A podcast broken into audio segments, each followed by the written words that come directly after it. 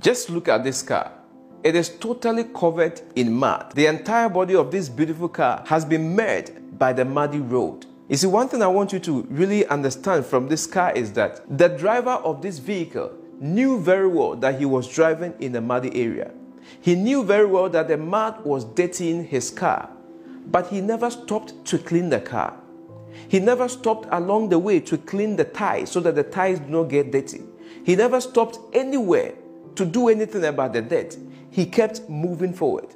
But one part of the car is totally different. That is the only part that the driver cared to clean, and that is the windscreen. Even though the mud was splashing all over the body, including the windscreen, the driver kept wiping the mud off the windscreen. Why? Because in order for the driver to reach his destination, he needs to make sure that he has a clean vision. He needs to focus on the journey, not on the dirt around him. Listen, in life, there will come several situations where people will throw mud on you. You will find yourself in certain situations where it will feel and seem as if life is throwing mud at you. You will be dirty. You will feel like you are not making any progress because the road is not smooth. Your entire body is covered in disappointment. But one thing you need to remember is that the moment you lose focus, you are not going to get there.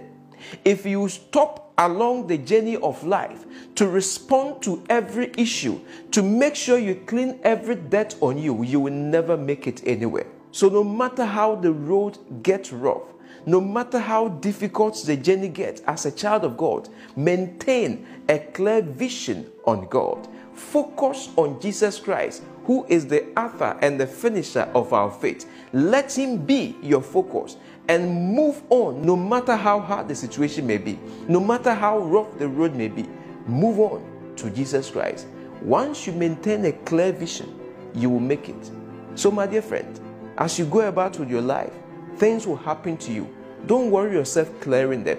Just wipe your face and move forward. When finances become tough, don't let that drag you back. Wipe your face. Keep working hard. When you lose one job, don't stand there crying, trying to make things all right. Wipe your face. Focus on God and move forward. Another door will open somewhere. No matter what you lose, no matter what happens to you, no matter the debt people throw on you, don't waste your life trying to correct them. Just wipe your face and move forward.